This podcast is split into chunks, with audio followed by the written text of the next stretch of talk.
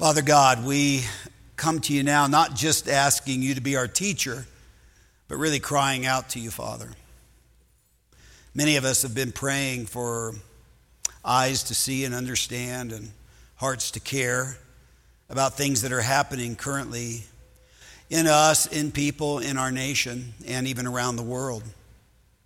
Father, we've got this COVID thing going on, and it's quite serious and, and quite disruptive on so many different levels. And, and there are people even dying as a result of this virus.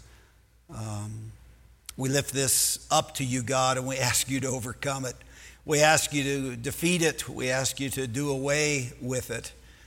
We ask you to give us patience and understanding as we wrestle with it, uh, patience even with each other uh, Father, we look around us too in our nation and see racial unrest, and we see people who are hurting and people who are confused, people who are angry, uh, people who want to take advantage of this situation, it would seem, for purposes that uh, are not even good, and, and, and everything in between. And so, God, we would ask you to be at work, again, giving us eyes to see and understand and hearts to care and help us, God, to be people who reach out in the name of Jesus, seeking to love our neighbor as ourselves.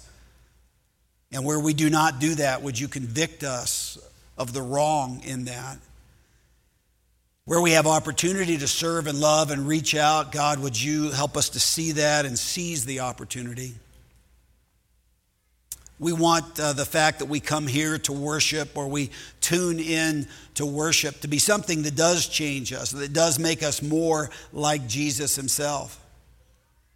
We don't want this to be just a religious exercise that we do and then leave and forget.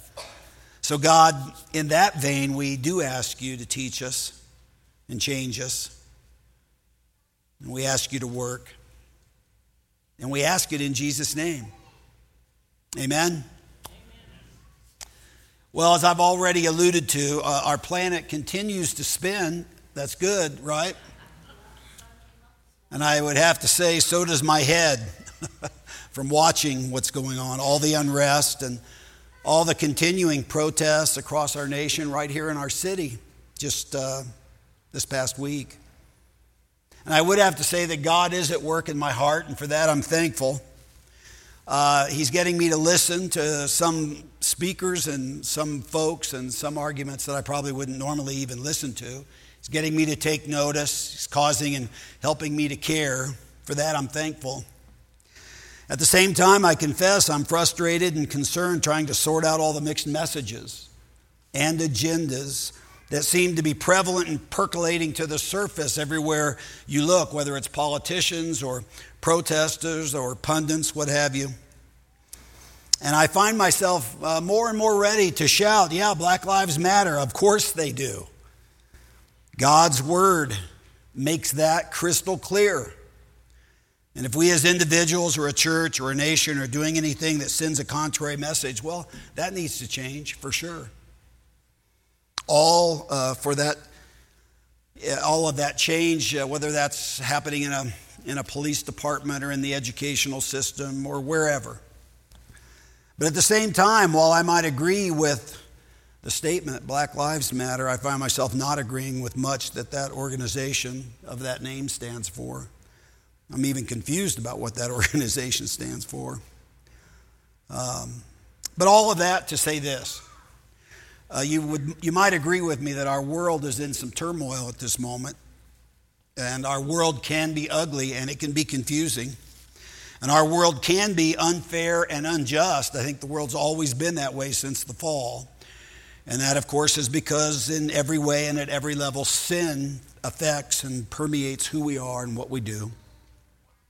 So, part of what I've been praying lately over and over and over and over again and, and trying to really mean it is Jesus, your kingdom come, your will be done on earth as it is in heaven because honestly, I believe that is the only way for restoration or for healing or for justice or really for any good and lasting thing to come.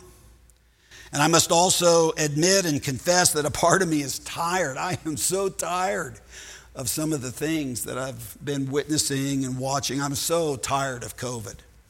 I'm so tired of seeing you here separated by distance and, and uh, only a few of you, not all of us. Um, infections are spiking. I get it. I, I do understand. I'm not against it. I'm just saying I'm tired. Anybody here tired? yeah. I'm tired of the disunity that I see, even in the body of Jesus, around things that are of such secondary importance. I'm tired of all the political and ideological warfare, and I'm tired of the world in which I live. So, uh, do you want to hear some good news this morning? I hope you do. I hope you do. Uh, I'm going to ask you to do something. I, I, don't normally do this in a message because it's a, a guaranteed snoozer, okay? But I'm going to read a large section of Scripture, and maybe the best way for you to follow along, maybe uh, we'll have it on the screen, you can read it. So if that helps you, great. What also might help you is if you shut your eyes and try to picture this, because this is actually an image, a vision that the Apostle John had. So that might you might be able to picture this in your mind if you do that, which, whichever works better for you. But we're going to start reading at Revelation chapter 21, verse 1. We're going to read all that, that whole chapter and then the first six verses of chapter 22. Uh, and I just a, a heads up. Here's what's coming, okay? Here we go. Word of God. Then I saw a new heaven and a new earth, for the first heaven and the first earth had passed away and there was no longer any sea. And uh, that, that reference to a sea is actually the reference to chaos and confusion and, and sin in the world. Uh, in the ancient world, when they talked about the sea, it was a place they couldn't control. It was a place they really didn't want to go, not if they didn't have to, because bad stuff could happen out there. And that's why it says there's no longer any sea. I saw the holy city, the new Jerusalem, coming down out of heaven from God, prepared as a bride, beautifully dressed for her husband. And I heard a loud voice from the throne saying, Look, God's dwelling place is now among the people, and he will dwell with them. They will be his people, and God himself will be with them and be their God. He will wipe every tear from their eyes, and there will be no more death, or mourning, or crying, or pain, for the old order of things has passed away. He who was seated on the throne said, I am making everything new. And then he said, Write this down, for these words are trustworthy and true. He said to me, It is done. I am the Alpha and the Omega, the beginning and the end. To the thirsty, I will give water without cost from the spring of the water of life. Those who are victorious will inherit all this and I will be their God, and they will be my children. But the cowardly, the unbelieving, the vile, the murderers, the sexually immoral, those who practice magic arts, the idolatries, idolaters, and all liars, they will be consigned to the fiery lake of burning sulfur. This is the second death. One of the seven angels who had the seven bowls full of the seven last plagues came and said to me, Come, I will show you the bride, the wife of the Lamb. And he carried me away in the Spirit to a mountain great and high, and showed me the holy city, Jerusalem, coming down out of heaven from God. It shone with the glory of God, and its brilliance was like that of a very precious jewel, like a jasper, clear as crystal. It had a great high wall with 12 gates and with 12 angels at the gates. On the gates were written the names of the 12 tribes of Israel, Old Testament. There were three gates on the east, and three on the north, three on the south, and three on the west. And the wall of the city had 12 foundations, and on them were the names of the 12 apostles of the Lamb, New Testament believers. The angel who talked with me had a measuring rod of gold to measure the city its gates and its walls. The city was laid out like a square as long as it was wide. He measured the city with the rod and found it to be 12,000 stadia in length and as wide and high as it was long, some 5,500 miles uh, around this city. The angel measured the wall using human measurement, and it was 144 cubits thick, over 200 feet. The wall was made of jasper and the city of pure gold, as pure as glass. The foundations of the city walls were decorated with every kind of precious stone. The first foundation was jasper, the second sapphire, the third agate, the fourth emerald, the fifth onyx, the sixth ruby, the seventh chrysolite, the eighth beryl, the ninth topaz, the tenth turquoise, the eleventh jacinth, and the twelfth amethyst. Got that? I can't even picture that. The 12 gates were 12 pearls, each gate made of a single pearl. The great street of the city was of gold, as pure as transparent glass. I did not see a temple in the city because the Lord God Almighty and the Lamb are its temple. The city does not need the sun or the moon to shine on it, for the glory of God gives it light, and the Lamb is its lamp. The nations will walk by its light, and the kings of the earth will bring their splendor into it. On no day will the gates ever be shut, for there will be no night there. The glory and the honor of the nations will be brought into it. Nothing impure will ever enter it, nor will anyone who does what is shameful or deceitful, but only those whose names are written in the Lamb's book of life. And then the angel showed me the river of the water of life, as clear, clear as crystal, flowing from the throne of God and of the Lamb down the middle of the great street of the city. On each side of the river stood the tree of life. Actually, it's plural, multiple trees. There's actually multiple trees of life in this picture. And uh, on each side of the river stood the tree of life, bearing 12 crops of fruit, yielding its fruit every month, and the leaves of the tree are for the healing of the nations.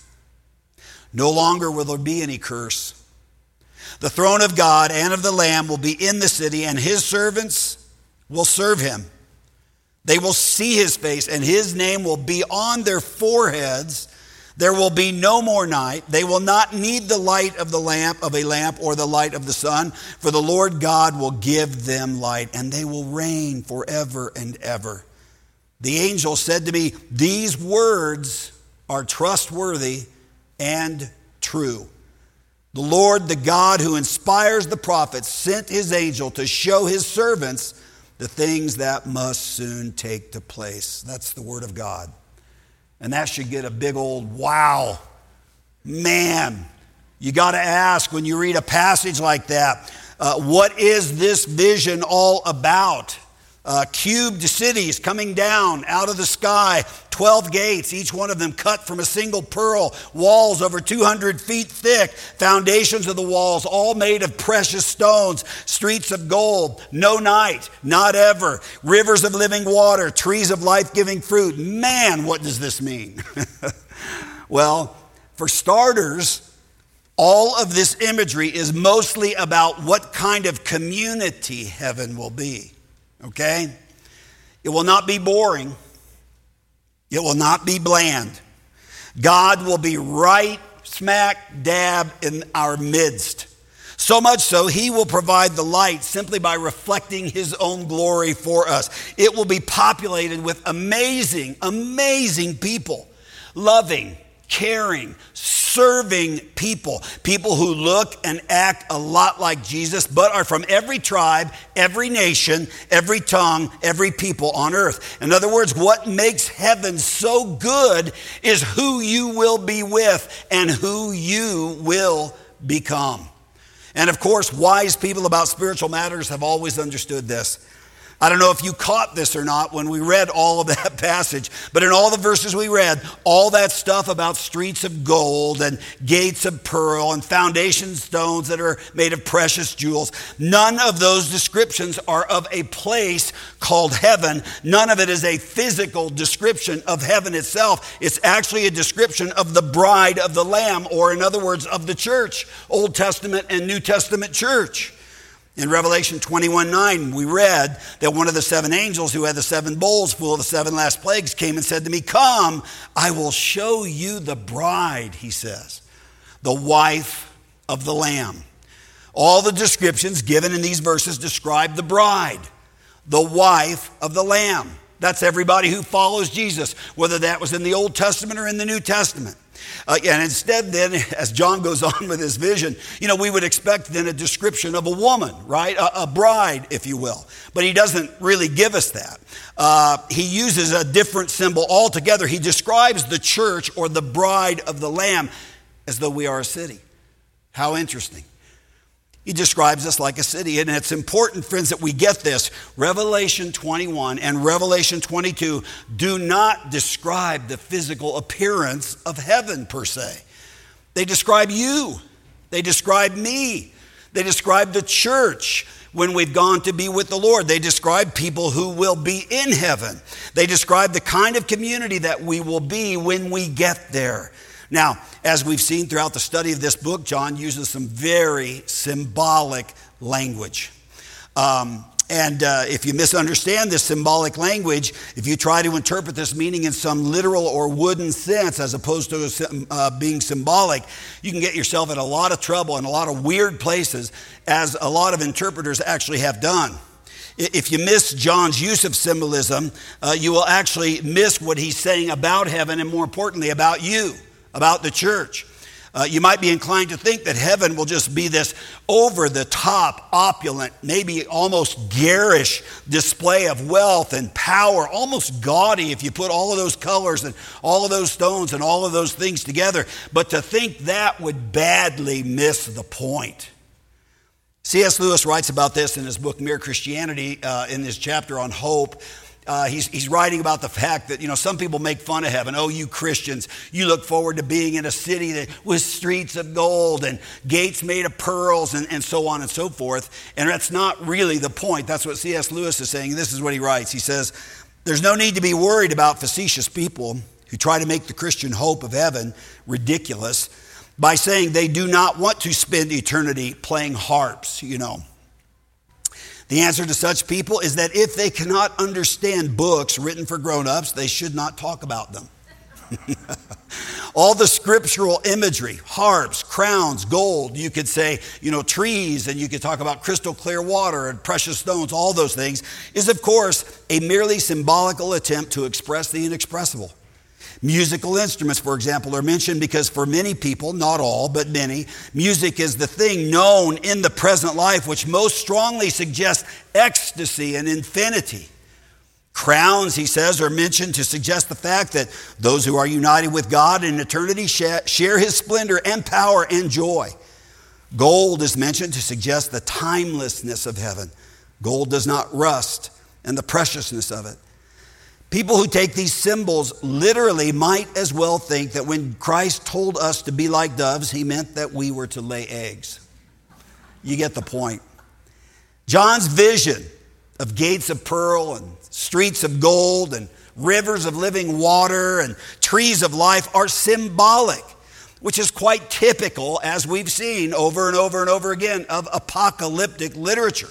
And all this symbolic language amazingly, amazingly describes the people of God, the community of God, um, you and me, in other words, when we're in heaven.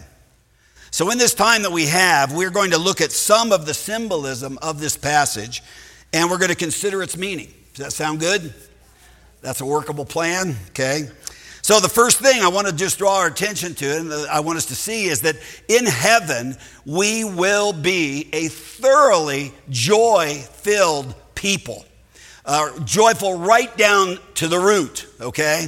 John says that God will do the following. He says, We'll wipe away every tear from their eyes. There will be no more death or mourning or crying or pain, for the old order of things has passed away. That's verse 4.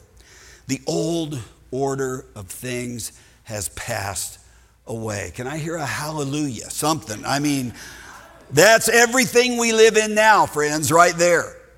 All the sin, all the brokenness in us, out there, that's the old order of things. In the old order of things, things that are broken, uh, frankly, right from the start, that stuff is going to be gotten rid of. One of the first needs that a human being has is to be comforted. Why is that? Well, it's because right from the start, right from the moment you come out of the womb, stuff is broken in you and out there. Mothers and fathers of newborns begin to give comfort from the first day of a baby's life. The baby's wet, The baby's tired. The baby's thirsty. The baby's sick. The baby's hungry. The baby's in pain. The baby's uncomfortable. The baby's unsatisfied. The baby's always got some issue. Am I right? And the parents will hold the baby and dry the baby's eyes and change the baby and feed the baby and tell the baby, it's okay, honey. It's okay. Everything's going to be just fine. But then that baby grows to a certain age, and we've all reached it that are here this morning, where we know that some hurts and some things, some discomforts, and some pains are not just going to be fine. Not in this lifetime. Some of you are listening or maybe here this morning with a hurt just like that. And you can read books on grief and you can join a support group and you can pray about it and you can face life full of faith, trusting in God, but there is still an ache in your heart and it may not go away, not until the day you die. The Apostle Paul makes a staggering statement about this very kind of thing the fact that there are disappointments. There are pains, there are aches, there are things that happen in our life here and now that we can't sometimes fix. So, what do we do with them? Well, look at what the Apostle Paul says in Romans 8. He says, I consider that our present sufferings, whatever they are, are not worth comparing with the glory that will be revealed in us. He's talking about that future day when we go to be in heaven. And again, you got to say, wow, let that sink in. Make a list of the sufferings of this present time. It's not hard. Uh, pandemic virus, I would put there near the top. Isolation of social distancing, I would put that near the top. Racial injustice, racial unrest, loss of loved ones. You know, during this period of time with COVID, We've had a couple people pass away, not due to COVID, but pass away. Couldn't even have a memorial service for them. So the families are on hold, just waiting till a day comes somewhere down the road, we don't know when, when they can gather with others to grieve the loss of somebody they love. How about physical illness? Put that on the list of present sufferings. Physical pain, getting old, I would put that on the list wars. I mean, these are some of our present sufferings, and they're pretty serious. They're pretty serious. So, is Paul kidding? I mean, come on, Paul. Our present sufferings are not worth comparing with the glory that will be revealed in us. Are you kidding? And the answer is absolutely not. Paul did not write glibly about these kinds of things. Remember, Paul was beaten, Paul was stoned, Paul was shipwrecked, Paul was repeatedly imprisoned. He understood something about our present sufferings. And yet he writes they're not worth comparing to the glory that will be revealed in us. Realize that the biblical hope is not that you get a pass from this thing of suffering. Suffering in this present age, in fact, every age, is just plain a reality. However, the biblical hope is that you can trust and obey God right now through the suffering, knowing that one day God Himself is going to wipe away every tear you shed. And God will comfort you like a loving father or mother comforts their young son or daughter. He'll say, It's okay. I know. I understand the suffering and the pain that you feel will be overcome by God's goodness and God's glory. God will overcome our suffering, the suffering of this world once and for all. And I don't know how exactly He's going to do all of that in the details. I just know that He will. He will make everything right. He will make every heart whole. He'll heal every spiritual, physical, and emotional wound. He will do that. Every tear will be wiped away. And you will be made thoroughly joyful as a human being. And you will be joyful for all of eternity. And that's going to happen when we get to heaven. Sound good? You know, in a room like this, where there's just a few of us uh, it's kind of sucky on the dynamic of it all. In other words, you know, you feel like you can hear yourself a little too easily, so we kind of pull back. We don't sing when we, you know, like maybe you should. We don't respond and so on. Well, stop it. okay? Let's pretend like there's a thousand of us here, okay? And, and, uh, and you're it. You're all I got. So you got to help me through this thing, okay? Here's number two, point number two. A second thing that will happen in heaven is that you will be astoundingly productive. Think about this astoundingly productive. A lot of people don't realize this about heaven. In fact, many wonder, what will we do in heaven? What's it going to be like in heaven? I think there's even an underlying fear that some Christians have regarding heaven that it's going to be kind of boring in heaven, you know, just boring. And because some Christians are, are kind of thinking that, they're a little bit ambivalent when they think about going to heaven. We worry whether it's going to be like an eternal worship service. Some of you are already thinking this one's gone too long and you're thinking, man, we get to heaven, we're going to sing all the time. Holy cow. I mean, what's that going to be like? I mean, golly, is that going to be fun? Am I going to like it then? Because I don't like it that much now. I mean, what exactly? Well, Revelation 22, verse 5, gives us a glimpse and kind of a more holistic picture. We are going to worship in heaven. Uh, Aaron will be leading worship. It's going to be unbelievable. Okay, the singing will be fantastic. It'll be uplifting. It'll be inspiring. But we're going to be doing other stuff in heaven too. Revelation 22 5 gives us a little window into this. It says, And they, that's the church, that's us, they will reign forever and ever. Reigning is work. And this is what, at least in part, we'll be doing in heaven. In fact, this is what we were actually made to do reign under the authority and the oversight and the reigning of God. We will reign. In Genesis chapter 1, it says, So God created mankind in his own image. In the image of God, he created them. Male and female, he created them. And God blessed them and said to them, Be fruitful and increase in number, fill the earth and subdue it. Rule over the fish of the sea and the birds of the sky and over every living creature that moves on the ground. You see, we were made to have dominion. We were made to reign, to work under the authority of God. We were made to be fruitful. We were made to subdue, to rule over the earth. In heaven, that is what we'll be doing. In heaven, we'll work, we'll subdue, we'll exercise dominion over the entire universe with God's oversight. We'll be involved in ceaseless creative activity with God. Whoa, that sounds good. Man, Jesus tells a parable in Matthew 25. It's the parable of talents, right? And the master comes, and the master's preparing to go away, and he calls some of his servants together, and he gives one five talents, he gives another two, gives another servant one. And uh, you, you remember, he, gives, says each one according to his ability. And then he goes away, and when he comes back, some of these servants have taken the talents and the skills and the abilities given them and they put them to good use. And he says, Well done, good and faithful servant. You have been faithful with a few things. I will put you in charge of many things. Come and share your master's happiness. That's heaven. That's heaven. Jesus is promising abundant, fruitful, productive use of all of our abilities, the talents given us when the master returns or when we go to be with him. And the point is, heaven is not going to be boring. It's not going to be boring in the least. There will be intellectual challenges to tackle that are abundant.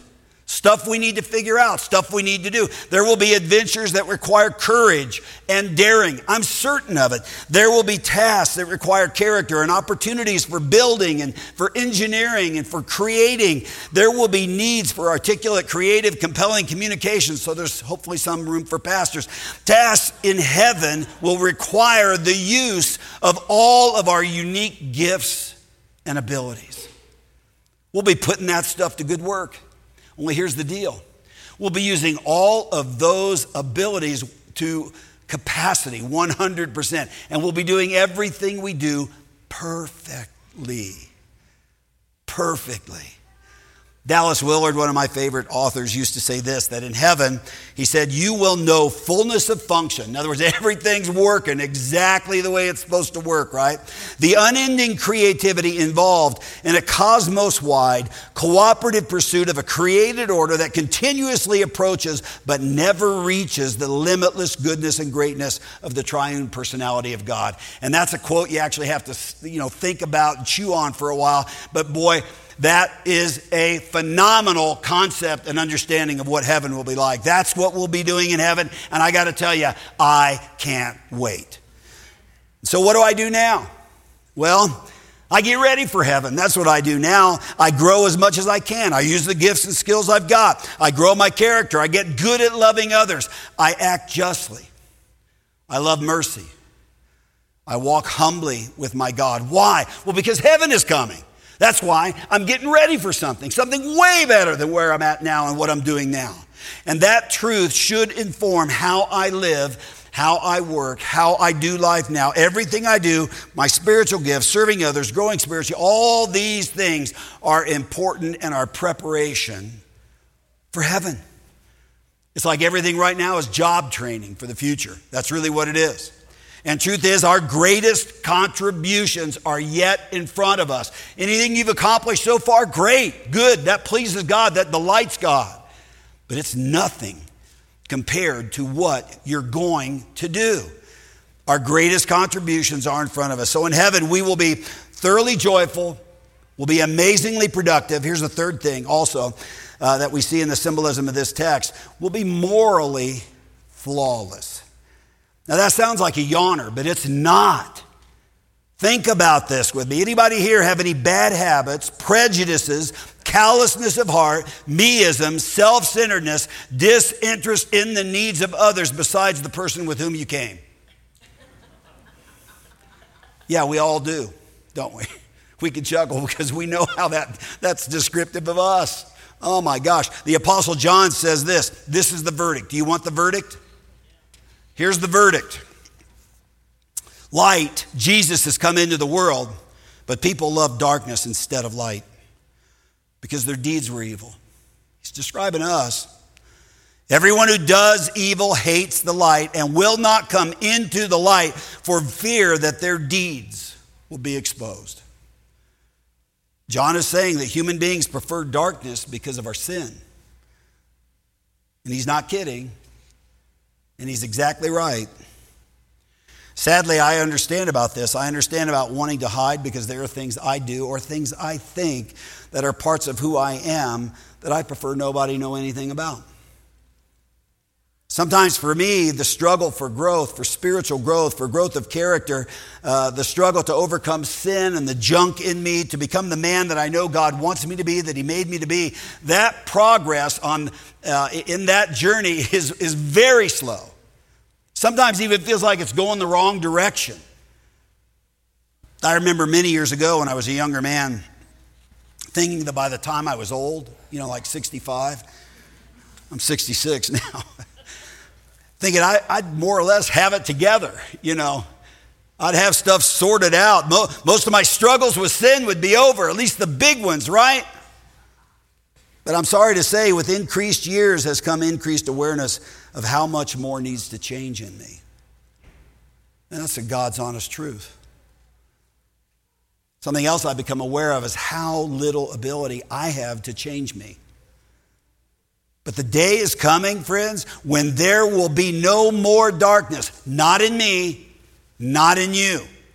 John says this in this vision in Revelation 21, verse 23 the city does not need the sun or the moon to shine on it, for the glory of God gives it light, and the Lamb is its lamp. In chapter 22, verse 5, he says this He says, There will be no more night. They will not need the light of a lamp or the light of the sun, for the Lord God will give them light and they will reign forever and ever. What's he saying? Well, you see, in heaven, there will be no such thing as living in darkness. None. Zero. Nada. We will not hide. We'll have nothing to cover up in us.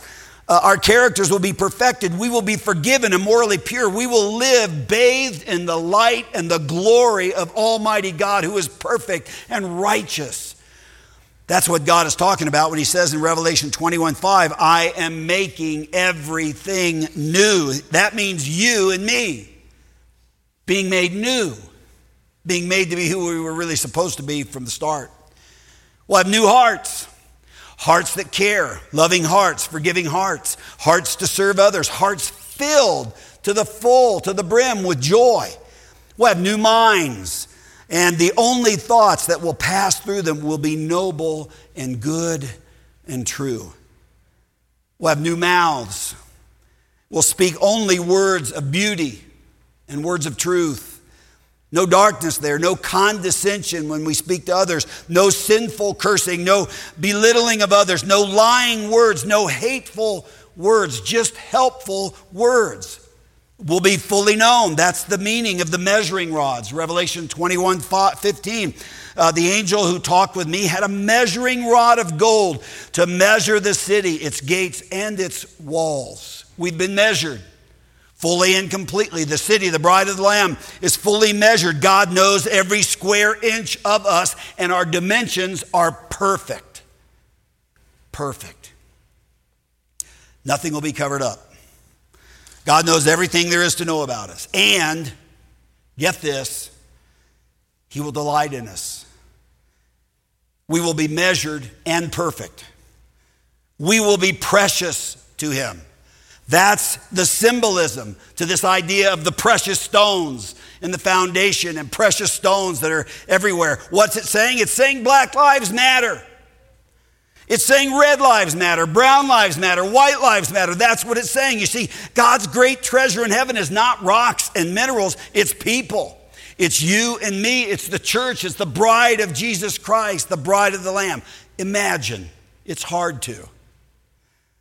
Your character will be pure as gold, and you, in all your moral perfection, you will delight him. You will be his bride. You will be his child. And no one will ever need to remind you that he loves you. That's the point of saying in 22 4, they will see his face and his name will be on their foreheads. You see, his mark, his name will be upon us in heaven, reminding us always of his love, of his mercy, of his forgiveness, of his delight in us. Wow. So in heaven, we'll be thoroughly joyful, we'll be amazingly productive, and we will be morally flawless. And I've got one more. Uh, Revelation 22, the first two verses. It says, Then the angel showed me the river of the water of life, as clear as crystal, flowing from the throne of God and of the Lamb down the middle of the great street of the city. On each side of the river stood the tree or trees of life, bearing 12 crops of fruit, yielding its fruit every month and the leaves of the tree are for the healing of the nations. You want to know what the food menu is in heaven? Well, we'll be drinking the water of life, and we'll be eating fruit from the tree or trees of life. The idea here is complete refreshment, fulfillment, satisfaction complete and perfect contentment and community. This is what we long for, each and every one of us, all day, every day. We long for complete and perfect contentment and community. This is what we were made for. Now, did you notice who benefits from all of this? In the end, it says the nations do. All the nations, all the peoples, all the tribes, all the languages, oh, I'm sorry, yeah, all the languages that are so torn apart right now by sin, the nations will be healed. You know, in this world, we suffer with the curse of sin. We desire all kinds of things, but our desires are frustrated. And we dream but a good bit of our dreams go unfulfilled. And so we covet and we steal and we murder and we lie and we war to get what we think we need and want, often at the expense of someone else. This is how it's always been and will continue to be until Jesus returns or we go to be with him. We're never satisfied. We're never content we're never fully fulfilled. Our lives are a constant battle for something, something that we hope or something that we think will make us happy. More money, more power, more control, more pleasure, more sex, more knowledge, more stuff, whatever it is. And we try to satisfy our appetites in all kinds of self destructive ways, ways not honoring to God, ways that destroy us and community. Well, the promise of God is Verse 6, 21 6, to him who is thirsty, I will give to drink without cost from the spring of the water of life. Drinking from the spring of the water of life will satisfy every desire you have for intimacy, for relationship, for beauty, for significance, for truth. Only the spring of the water of life can give you what you need and what you most want. Now, that spring, of course, is Jesus, right? It's Jesus. Karl Barth, who I don't quote often, but uh, he has an interesting observation here. He used one word to describe the Christian's salvation. Uh, you know, what would, what's the one word that might describe it? And, and that word that he used was fulfillment. It's an interesting observation, I think. I don't know that it entirely cuts it, but it's a good observation. He said this He said, Salvation is fulfillment, the supreme, sufficient, definitive, indestructible fulfillment of our being. And especially, you see, it includes the fulfillment of the deepest longing of every human heart, and that is to know their Maker. That's what we long for most deeply. The greatest part of heaven will be that God is there. Bingo. John says, I did not see a temple in the city because the Lord God Almighty and the Lamb are its temple. We're going to be in the temple. The temple's going to be all around us. It's God Almighty. People will travel all kinds of distances to see great things. Niagara Falls. Anybody been there? Oh, wow. Okay, just a few of us. I've been there. Grand Canyon. Anybody been in the Grand Canyon? That's inspiring. Wow, that is one huge hole. Oceans, mountains, whatever it is. These things do inspire us, and for darn good reason. They are incredible, powerful, big things. But know this they are nothing compared to God. He spoke those things into existence with a word. John says, In heaven we will see God. We will know God. We will live directly in His midst. We will know His forgiveness, His acceptance. And because of Him, we will be who we were actually meant to be in all our glory, you see. Finally, we will be with the one for whom we were made. John's vision tells us that uh, in heaven, we'll be thoroughly joyful and we will be amazingly productive and we will be morally flawless, and we will be completely fulfilled, co regents of the universe, under the God with whom we dwell. That's our destiny. That's what's coming. That's the future. And I hope that that hope inspires and encourages you, no matter what you're going through right now, no matter what it is, because, again, Nothing now, no trouble whatsoever that we are experiencing compares with the glory that will be revealed in us when we are in heaven. Pray with me. Father, we're thankful for this good news. This good news buoys us up and encourages us in our current circumstances. And uh, Father, as always, we as people and as a church, we, we, have folks wrestling with so many different things. Some are wrestling, uh, battling cancer. Uh, some, Father, are just wrestling with poor health. Some are wrestling perhaps with having uh, been infected with the virus. Uh, some are just finding themselves in a funk, a place of difficulty, Lord, acknowledging the brokenness in them and in our world. And, and God, really, we cry out to you God, that your kingdom would come and your will would be done on earth as it is in heaven. Come quickly, Lord Jesus. Because we believe that only you can fix us and only you can fix this broken world that we live in. And, and God, we would be so bold as even to ask that as you work in us, we could be agents of love, loving our neighbor as you love us. And uh, we pray, Father, that you would Use this church, Deer Creek Church, for your honor, for your glory, for your healing, for your reconciliation, to bring the message of hope and good news about Jesus to others.